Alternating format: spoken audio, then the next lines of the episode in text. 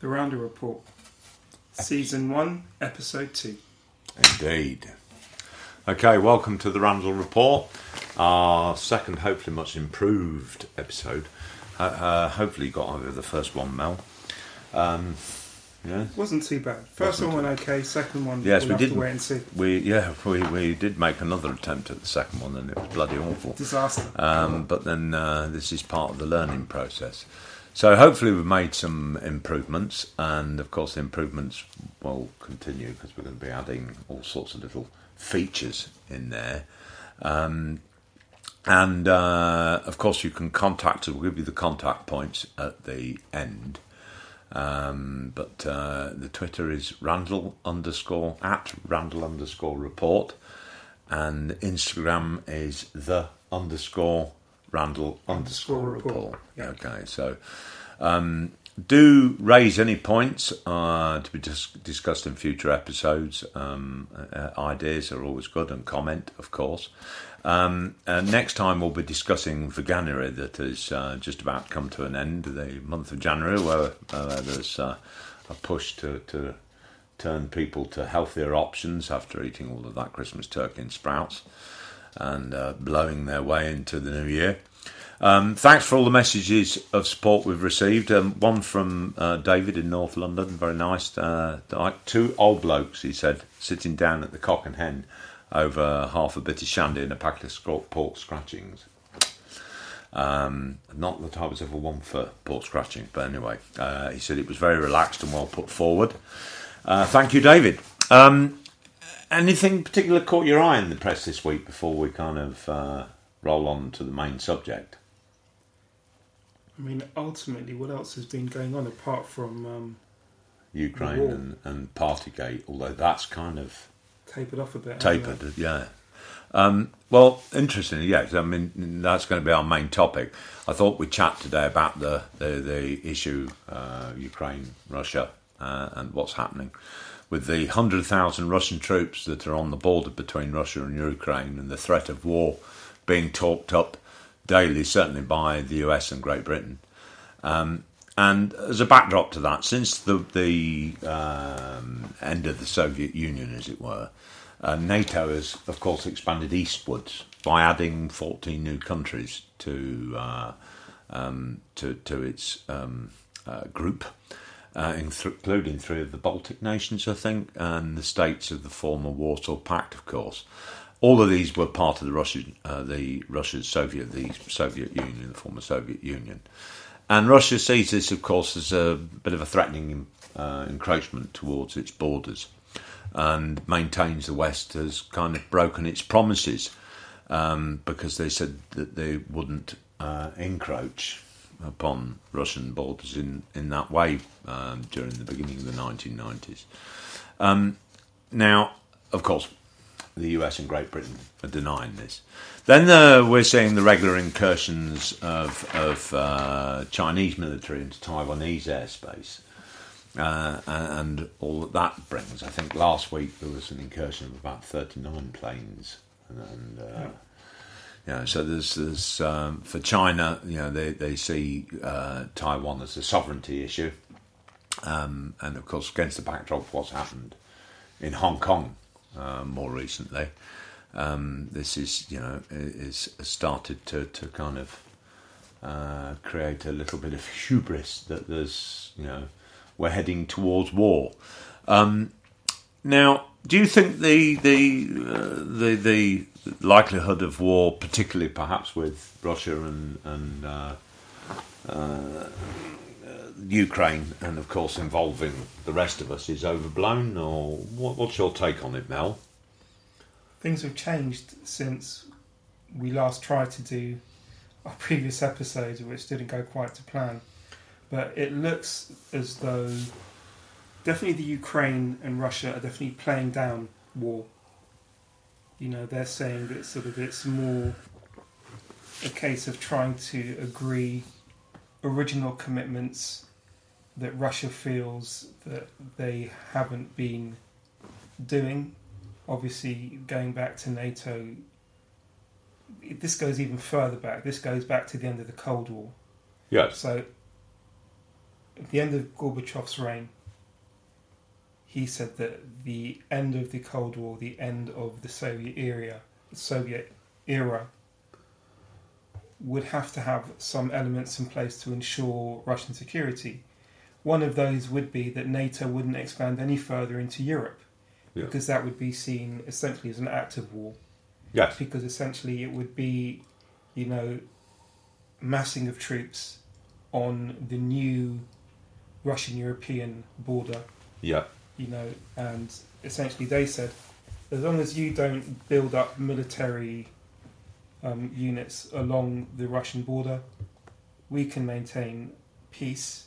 You know, Russia has enough to deal with that they don't also want to be thinking of, you know, An arms West- race. yeah, an arms, an arms race and a Western Front, Yeah. essentially.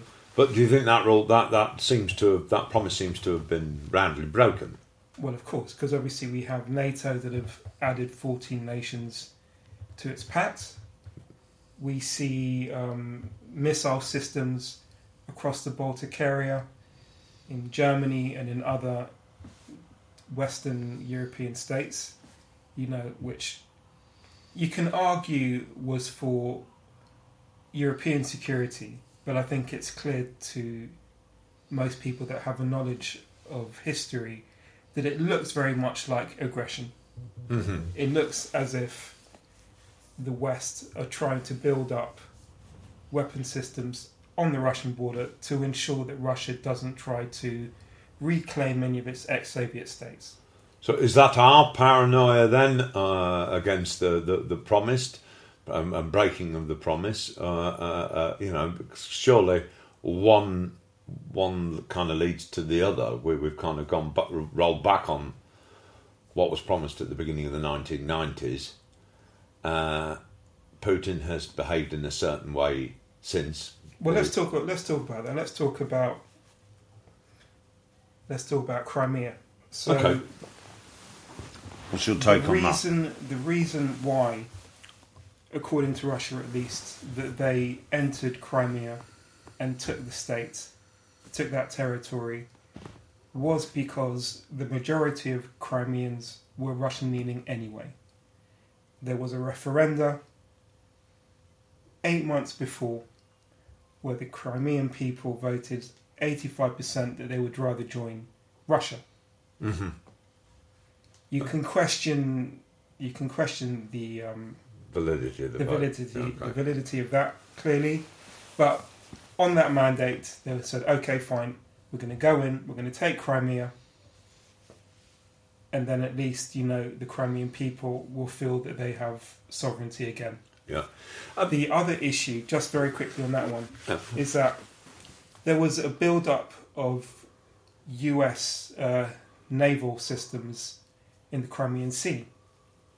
And so, what Russia didn't want is for the US to have too, too strong a military um, unit so close to Russia, which is also why Russia took Crimea, so that they could then have military forces in Crimea and they could prevent any further Western expansion. So that's why Crimea has a very deep water port, and they were able to put Russian navy along that port, and it gave a, an additional barrier between the east and the west. Now we've had uh, in uh, the West has maintained that the annexation of Crimea was an illegal act. Totally legal. correct. Um, and uh, do you you agree you agree No, with that no, premise? You I don't don't- agree with don't that agree. premise because. I don't agree with that premise. I find it uh, a little bit odd. Um, uh, and I know uh, Crimea was actually uh, given to Ukraine um, or the, uh, governs uh, to Ukraine under Khrushchev, Nikita Khrushchev, back in probably the 1950s, I would have thought. Um, so I, I find this whole kind of uh, language that the annexation of Crimea was just a wholly illegal act and an, a, a blatant attempt of pushing towards the you know uh, the, the idea of the premise of redefining the old Soviet borders again. I find it a bit spurious and a Yeah. bit uh, nonsense, nonsensical. Uh, and I assume you're you're leaning on that that side yourself. I, I agree, but I mean, bear in mind when Russia took over Crimea, they had made an agreement with the Ukraine, or originally what they wanted to do was they told the Ukraine that we're going to enter Crimea, we're going to make it a Russian uh, state, but then what they agreed to is that they would pull out land, any sort of land military operations from from Crimea, pull it back, but then they also wanted Donbass, which is the furthest western region of the Ukraine, which Furthest east, eastern region, is isn't well, it? no, western of Ukraine. West It's of the Russia. furthest. We- Yeah, yeah, yeah, yeah, yeah, It's the furthest western region of the Ukraine, yeah. right? So, what Russia said is that what we want to do is because Donbass is also, you know, more Russian leaning, that they Yeah. wanted to also take Donbass and create an independent, an independent Russian state, but with a, um, but with an army. Ukraine were completely opposed to this. They were like, okay, you've already taken Crimea, you know, we'll cede that. So that's one thing. What we what we won't do is allow you to take another another Ukrainian territory, and then also put sort of military installations there. Because not only are you encroaching in our space, and you're also having a military presence, Right. you know, inside what we believe to be our own territory. So Russia took a bloody nose for that.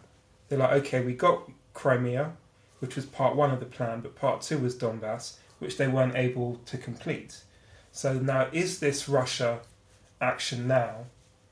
Will it lead to war? Because essentially they feel that they didn't get the full aspects of the pact that they had agreed, which included Donbass. So is the idea to enter Ukraine, take Donbass, which is, let's say, more Russian leaning, and then complete the job? Or is the plan just to have a military build up which is more of a mirror to what NATO and the West has done over the past 20 years? That's where it's a little bit muddy. We don't know whether Russians' ultimate aim is to claim Donbass and finish the job, or whether they are just amassing troops is a mirror to what the West is doing, just as a sort of counterbalance. Gotcha. Uh, and you, so you don't necessarily think then that it's mission creep, as they call it, uh, of the Russians gradually encroaching on more and more space and pushing further and further to redraw what was uh, agreed, say, under Yeah. the Yalta Agreement, where, where, where the, uh, the, so, the original Soviet borders were kind of defined. You don't think he's kind of edging towards that and seeing where he can push for it. It's part two of the Minsk Agreement. Right. Okay. Um, because the other thing, the other thing, uh, the, the argument that we're using, or the West is using, is is over that the, that he's holding us all to ransom uh, over the gas supply, and yet the evidence seems to be that that uh, there's been no reduction um, thus far of Russia's gas supply to uh, the West. And to what benefit? Um, So if he switches off the gas supply, no no income is coming in from from the sale of gas. yep. All of Europe, well, a significant part of Europe, including Germany, Italy, France, and others, are hugely negatively affected as well. So Hmm. it's sort of it's sort of a zero sum game on that side. So I don't Zero sum for Russia, well for everybody for everybody. because nobody gains. Yeah. Russia doesn't gain. Because it Europe loses doesn't money. gain. Yeah, Yeah. Europe doesn't gain. So, do you think that that premise, that arg- that that thing that we're trying to, to argue, the West is trying to argue, that putting uh, that you know the, the the threat he's using of the gas supply, um, uh, he's never acted upon thus far. I mean, I, I think there's been examples where he's threatened to cut particular individual countries off. I think Ukraine was one of them at Yeah. one point because they hadn't paid their bill. Um, but that's a, a perhaps a wholly different argument. So why have we got ourselves into this situation where I noticed this morning and over the weekend that Boris Johnson has committed more troops, more equipment, um, uh, and to to to uh, Ukraine, and the, and and again is talking up the spectre of uh, a, a, a more broader uh, conflict that that's you know yet we're not seeing a single Russian troop actually particularly move in the direction to that, that, that we're arguing that is only a day or two away, and each day or two that passes, nothing actually changes, and and does that, of course. If if that was his intention, hasn't he kind of spoilt the any element of surprise? Well, so that's the point. Is this um, this tactics on the western side, or is it the US and the UK being incredibly hawkish? You know, do they want to light the spark that causes an incursion? This is the point. I mean, and if that's and if that's the case, to what end? I mean, there has already been um, sanctions drawn up. Further sanctions on top of sanctions, sanctions that already, already exist, surely, yes. which include which haven't obviously worked that well. which include the removal of SWIFT, so the ability to um, to transact in foreign currency Uh huh. on the worldwide marketplace, which is what they did to Iran, and it destroyed Iran's economy. Okay, so, So- arguably uh, sanctions can work. It, it would it would decimate the Russian economy, Okay. at least short term, six months to a year. It would be incredibly bad news. Wouldn't But that- this would only but this would only go towards pushing Russia to China, which I'm assuming this is already happening. Russia must know that these sanctions will will incur should they move forward. Okay. And the question is, are they willing to take that risk in order to claim parts of Ukraine? So it, they might offset it. They might say it's worth it's worth us being sort of alienated from the West because we already have systems in place with you know other ex-Soviet states, with China and whoever else are prepared to deal with them outside of the sanctions hmm and they might say, you know, on balance, it makes sense for us to take the sanctions, take part of the Ukraine that we wanted in the first place, and then we will become more more leaning towards China, and there, therefore we create sort of a split in.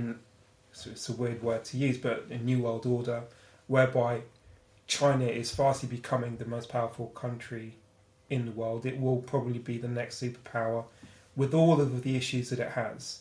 But if Russia then chooses to align itself with what will eventually be the most powerful country in the world, then it makes more sense for them to do that because they know that the US in Europe are on are on a decline. They're on a they're on a descent. Well, surely then the the, the whole uh, um, you know obviously um, countries never want to back down, so they they start this rhetoric and they don't want to seem as though they've backtracked. Um, surely the answer to this problem, um, because over recent years we've more and more isolated Putin on the world stage. We chucked him out of the G7. Um, we've put sanctions on Russia because of uh, arguably what happened with the, the Skripal, the Novichok, um, and uh, Litvinenko.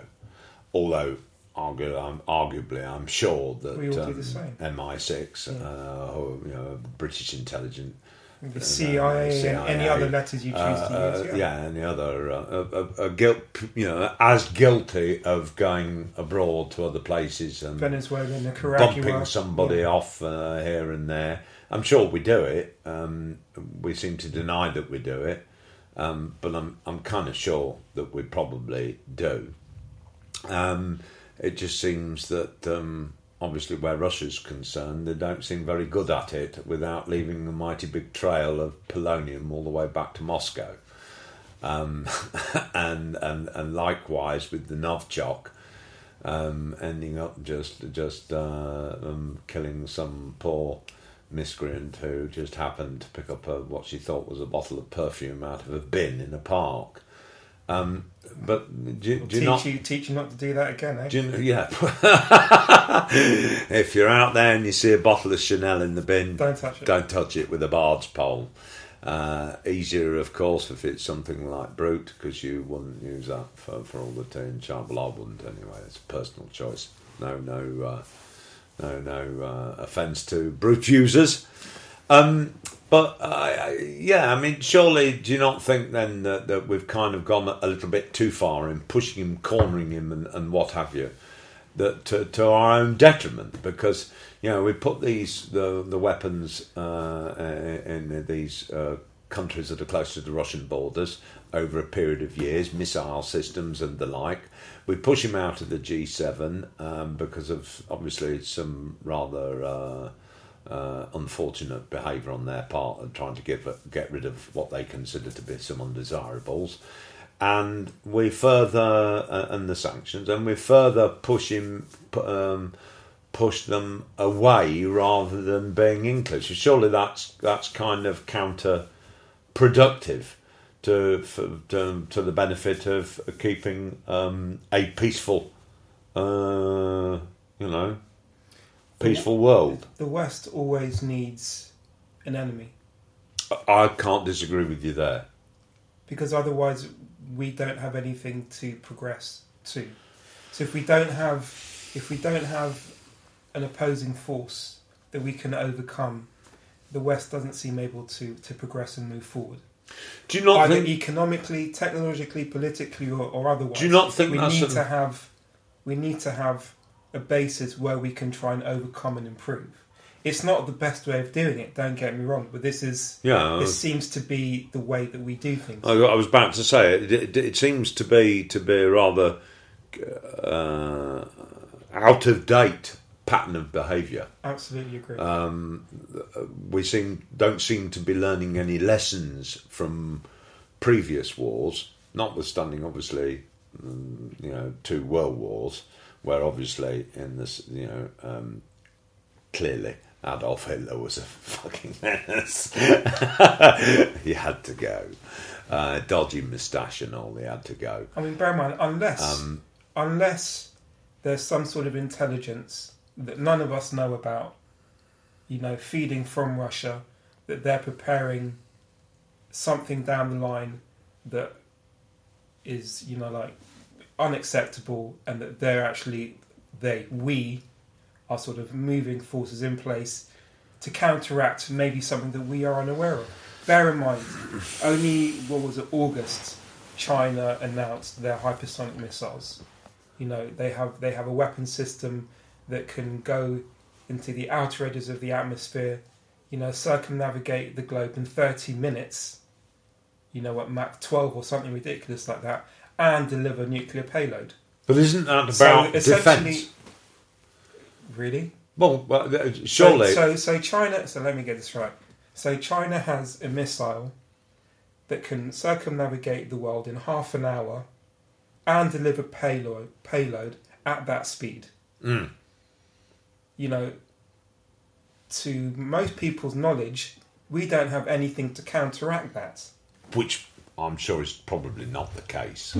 Assuming it is the case, and they caught us off guard, and China has hypersonic missiles, which, by the way, So, Western defence pants down moment. I'm afraid Which this is by, which, by the way, North Korea is testing hypersonic missiles. Clearly, you know, given support from China. Russia now has hypersonic weapon systems. You know, the West has been quiet. We don't hear anything like that from France or Germany or the UK or or the US. hmm You know, and if they do have these systems, it's very very quiet. You know, they've chosen if they do have it not to say anything to the world, which is fair enough. You know, because probably I would assume it would make more sense if you have such technologies. Probably best to keep it quiet because it's not in the Right. interests of of of, as So, making a lot of noise about it. This is my point. Making a lot of noise about it, as China, uh, clearly North Well, yeah, Korea can and Russia are, is to kind of say, uh, "Look, fellas, Well, behave on. yourselves." Hold on, Simon. They already have these weapon systems available. Yeah, They're testing them now. yeah. They'll be openly available within a year or two. Well, So, in theory, if China wanted to, in half an hour, it could obliterate, you know, the US and most of Europe if it really wanted to, and there's nothing we could do about it. Well, that's my point. Is why would they want to do that? Why would they consider doing that?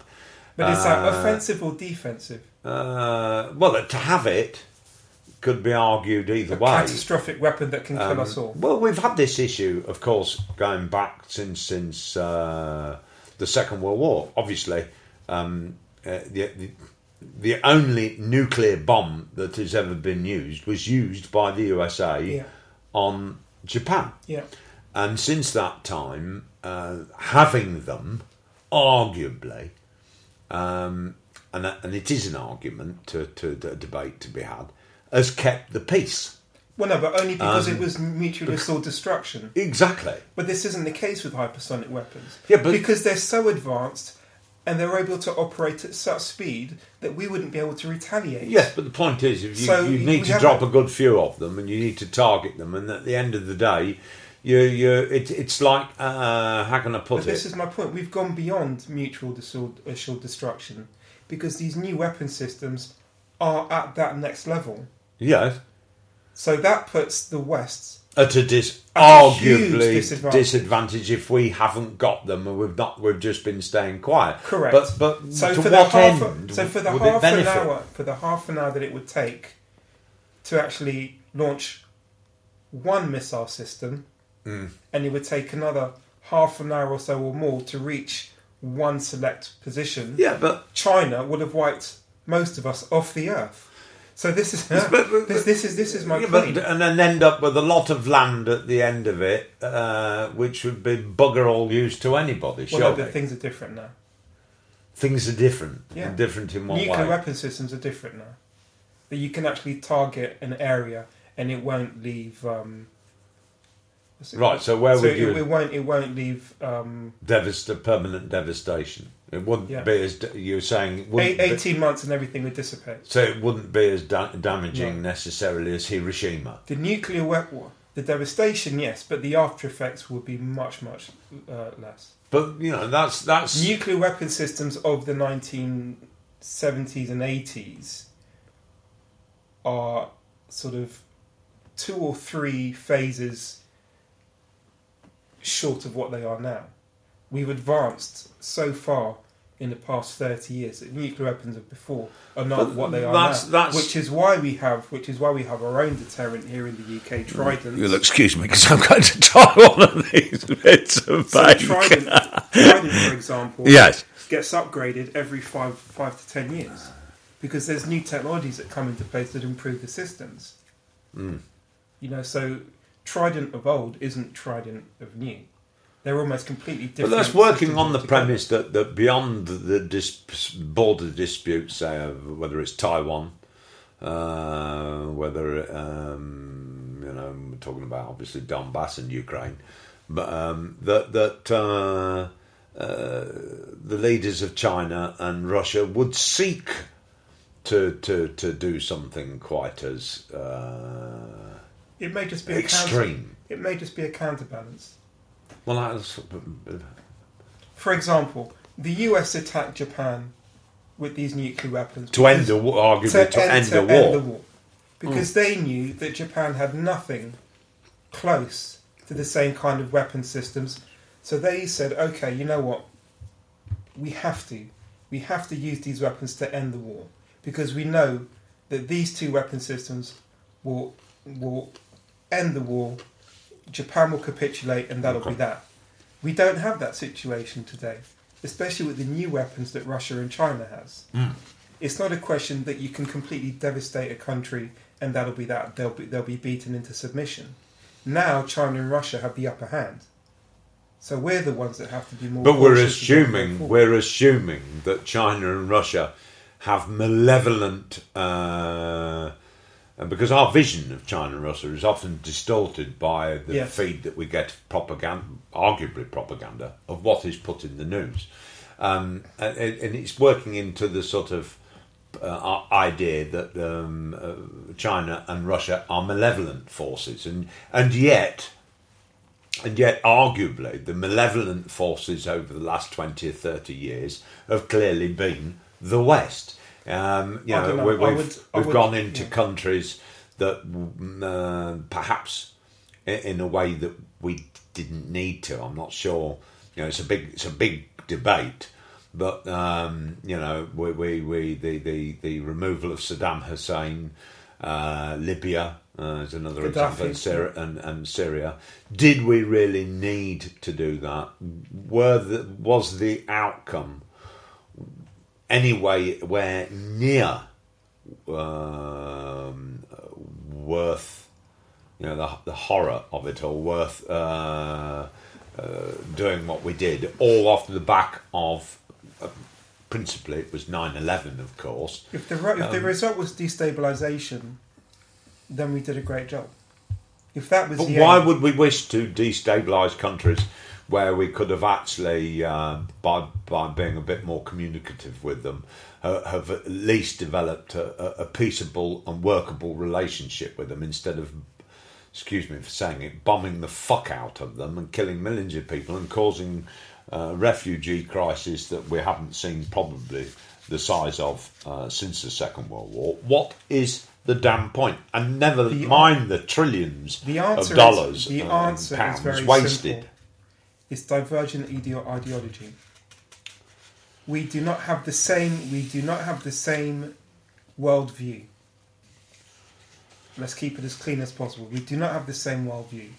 Oh, is that why the problem, I guess, have been? So the West was unwilling to allow another worldview to essentially grow exponentially. Ah, and to and to gather force, to gather strength, to grow, to gather wealth, to grow as a community. That wasn't acceptable for whatever reason. It wasn't acceptable. Isn't that some partly to do with the fact that the Americans, for for a very men, for a very long time, uh, have pursued this uh, notion of exceptionalism, which in itself is a form, you know, Evangelicalism also Th- th- there's- doesn't help. the, The, relig- reli- the from a religious, the religious aspect, American well, religion. yeah. The religious aspect also doesn't assist things. When you make political choices based on a religious concept, you will always find yourself at odds with ulterior viewpoints. And you think America's policy has been partially, at least partially driven by by uh, Judeo own- yeah, Judeo Christian views don't line don't line up with Muslim views. with is, with Islam. Ultimately, you are looking at two completely different ways of life.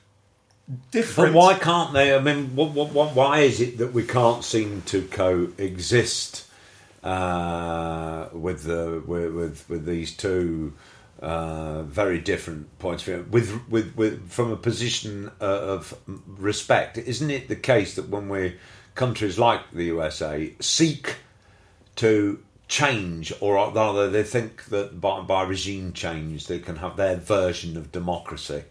Yeah, Um, because I they mean- install their own people, they install their own leader. Yeah. But essentially, we are consciously incapable. We are not there yet.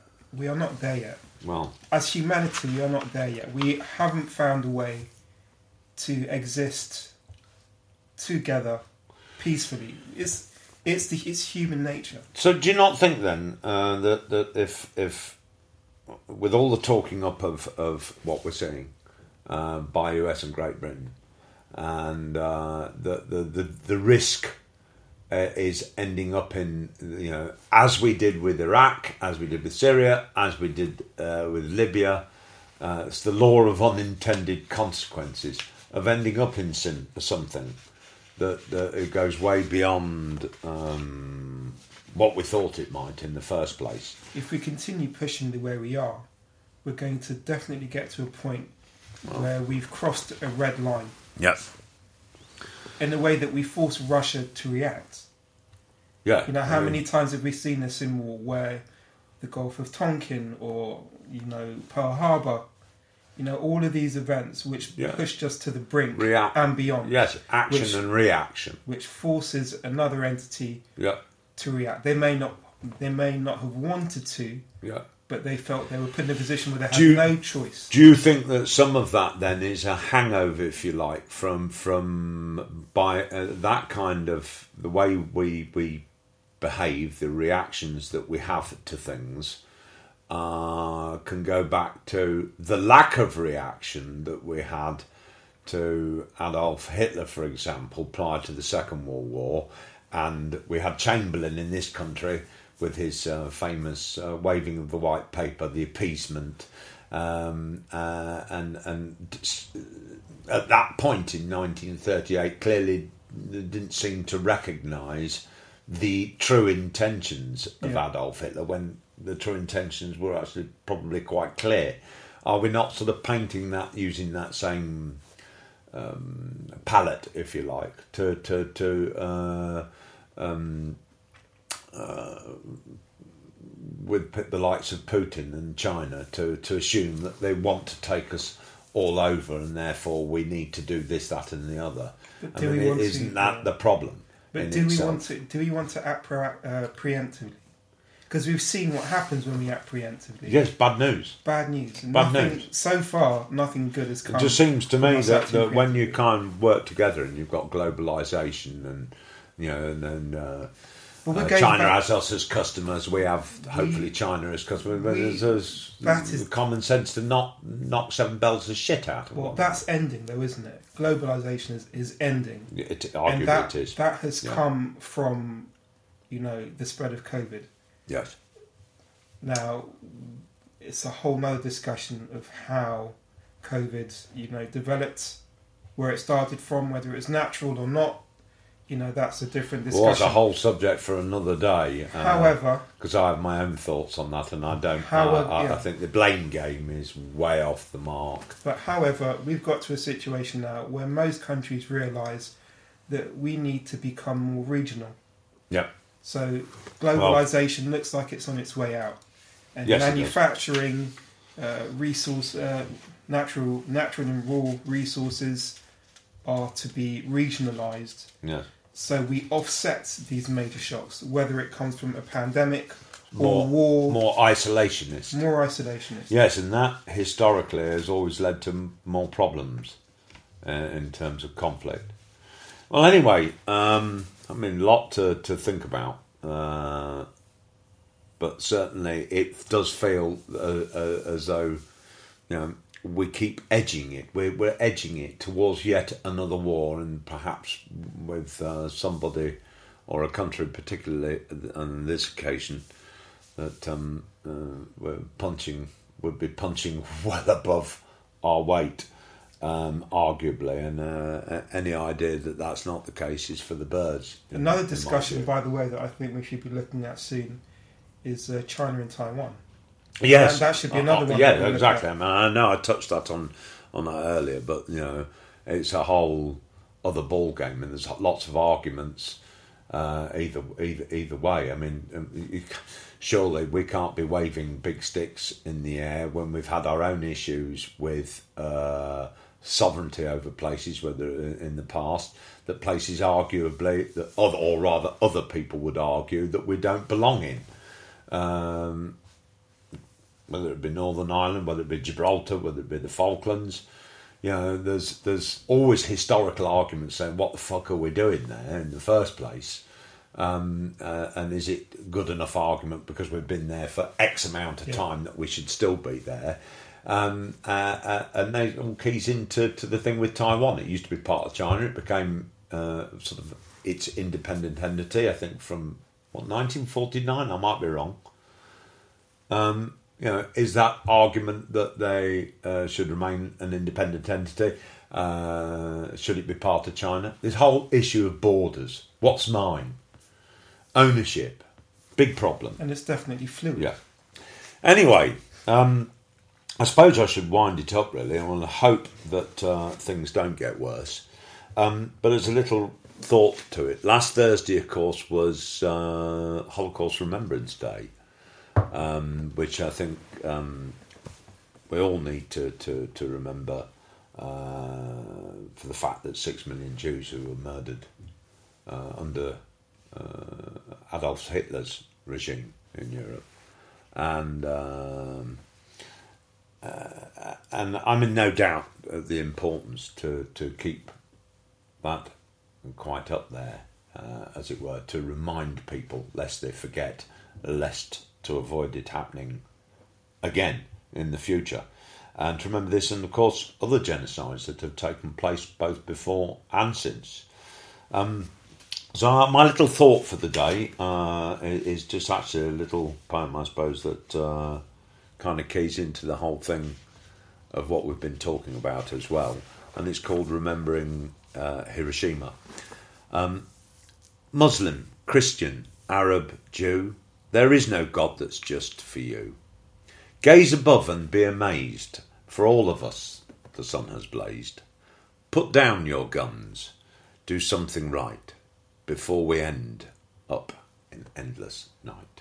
Or before we're lost, sorry, in endless night. I fucked that up, didn't I? But I think the sentiment is there. Until next time, have a good day.